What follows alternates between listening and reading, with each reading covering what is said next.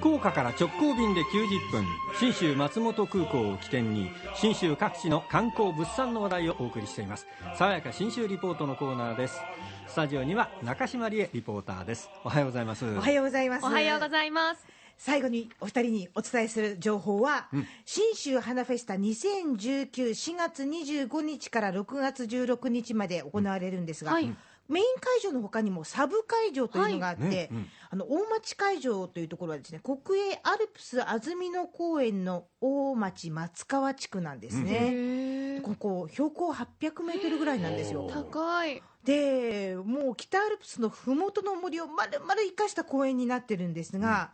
うん、この公園がもともとその森の中なんでこう緑化しなくても緑だらけなんですけどね、うんうんはい、面白いのが全長640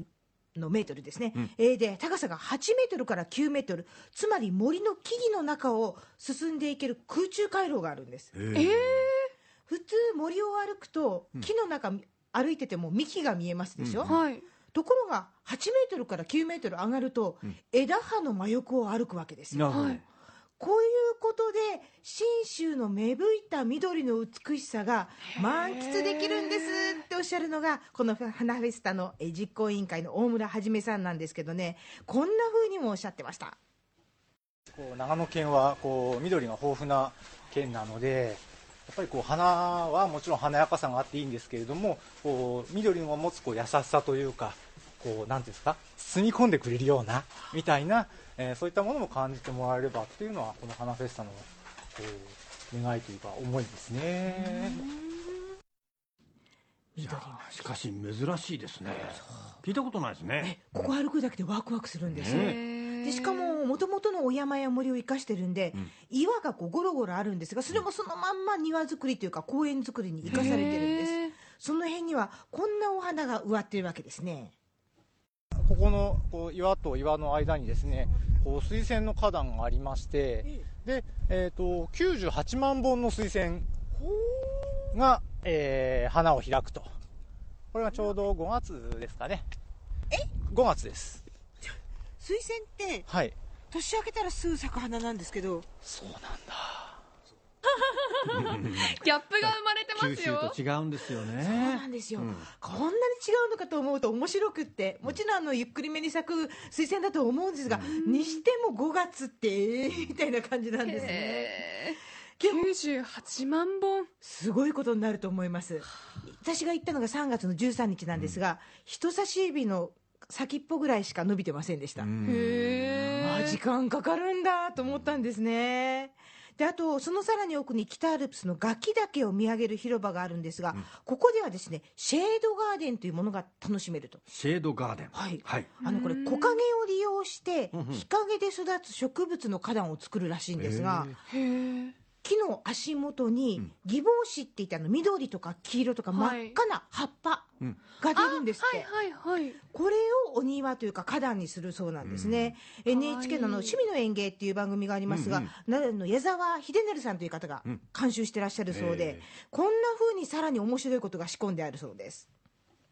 まさに最初はこう芽吹きを見てもらいたい。その本当にこう力強いこう緑の芽吹きを見てそれがこう新緑に移り変わって最後に花を開くというその一連のストーリーを見てもらいたいということで矢沢さんが考えてこのお庭を作ってあります。とは言ってもですね花フェスタなので、えー、やっぱり4月に来た方花見たいですよね、えー、この中にですね、えー、アジア唯一の原種、えチベタヌスというですねクリスマスローズってご存知ですかね。クリスマスローズのですね苗も植えてあります。今写真を見てるんですけども。クリスマスローズの品種の名前がチベタヌス。チベタヌス。チベタヌス。チベットが原産のなんですって、まあ、高知ですからね。そう写真見てますけども、えー、大木の大きな木の根っこのあたりに植えられていて、えー、ここに花が咲くとそれはグリーンとそのピンクで綺麗でしょうね。楽しみです、うん、なかなか九州では見られない植生が見られるんじゃないかと思いますのでぜひ信州花フェスタおすすめしたいと思います、うん、えそして、えー、安藤さんと伊代ちゃんに紹介していく信州は今回が最後になりますが、うん、よくよく振り返ると、安藤さんには一緒に信州にお客様とツアーに出かけていただきまして本当は寒さが苦手なのに 雪原に連れ出し、ん。無理やり雪をその場で四つん這いになって食べさせ、氷点下のうん。白骨温泉の露天風呂から生中継をさせ、ましたね。いろいろやっていただきまして、ありがとうございました。寒さが苦手なんて私はもう知らなかったので、すごく信州を楽しんでらっしゃるイメージがありましたね、なので13回行って本当にちょっと信州の血が入ってきてるんじゃないですか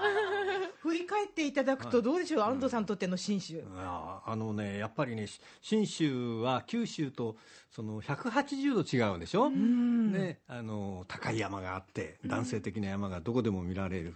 であの温泉はもちろんね泉質がまた違うでしょ？例えば、白骨温泉なんてあああいう泉質っていうのは九州にはないですよ、うん、それから食べ物ね。やっぱりそば美味しいなと思ったのはこのツアーですね。私関西生まれだからそばってあんまり食べなかったんですけどええ。信州に行って美味しいそば食べるとわこんなに美味しいものかと思ってね。そばは確かに美味しいですはい。ね。まあそれから山菜とかね、はい。それから人情ですね。あ。信州の人はねやっぱり自然がその本当美しいっていうのは分かってて歴史ももちろんありますけどね、もう信州自慢すごいんですよ